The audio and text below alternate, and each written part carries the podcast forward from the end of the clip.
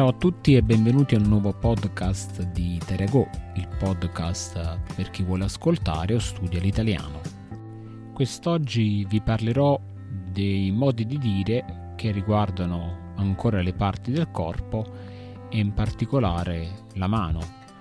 Mm, esploreremo insieme uh, 5 modi di dire che si usano ogni giorno e che raccontano molto sulla cultura e sul modo di vivere degli italiani. Per ogni modo di dire vedremo il significato, la sua origine e due frasi ed esempi.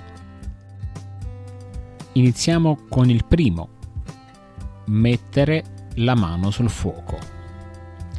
L'espressione mettere la mano sul fuoco significa essere così sicuri di qualcosa da essere disposti a rischiare anche molto.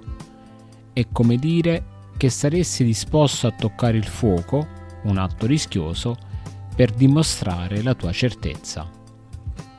Ecco due frasi di esempio. Quando dico che Luigi è onesto, metto la mano sul fuoco. È una persona di fiducia. Sono così sicura che la mia squadra vincerà la partita che ci metto la mano sul fuoco. Questo modo di dire ha origini antichissime.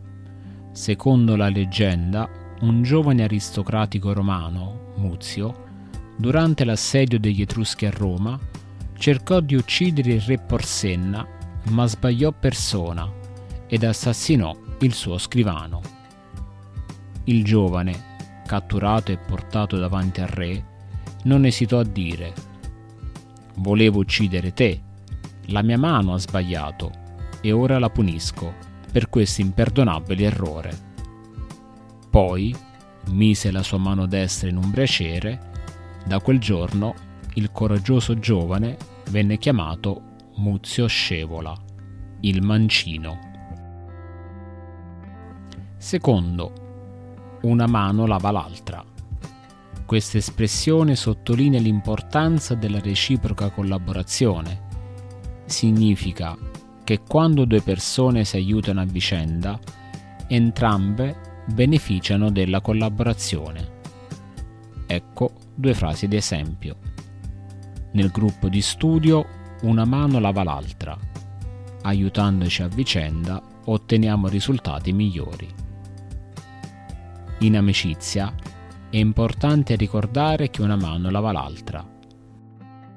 Già Platone usava questo modo di dire per affermare che se una persona vuole un favore da un'altra, deve farne uno a sua volta. Terzo, avere le mani in pasta. Questa espressione indica un coinvolgimento attivo o partecipazione diretta in un'attività o un progetto. Ecco due frasi di esempio.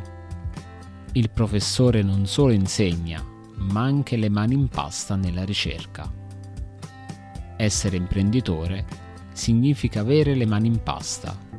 Devi gestire ogni aspetto del tuo business. Questa è una metafora nata nel mondo dei fornai, dove chi prepara il pane manipola l'impasto con abilità. Quarto, forzare la mano.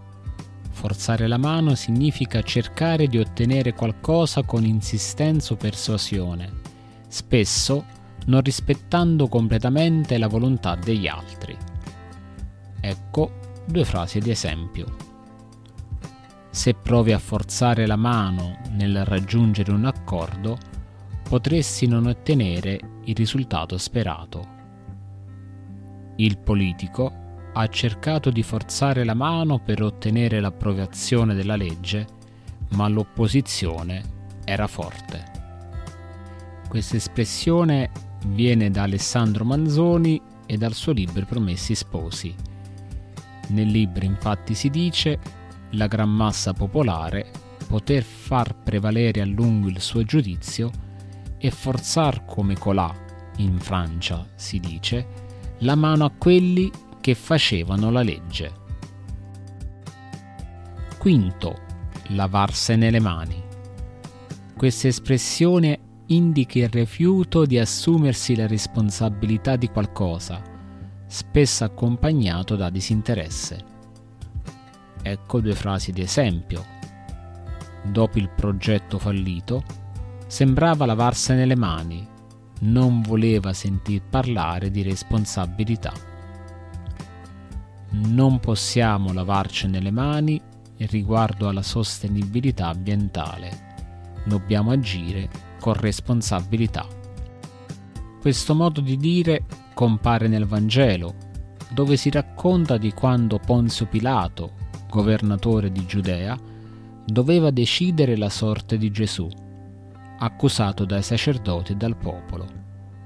Dopo qualche tentativo di far ragionare la folla, visto che non otteneva nulla, anzi il tumulto cresceva sempre più, presa dell'acqua si lavò le mani davanti alla folla. Non sono responsabile, disse, di questo sangue, vedetevela voi.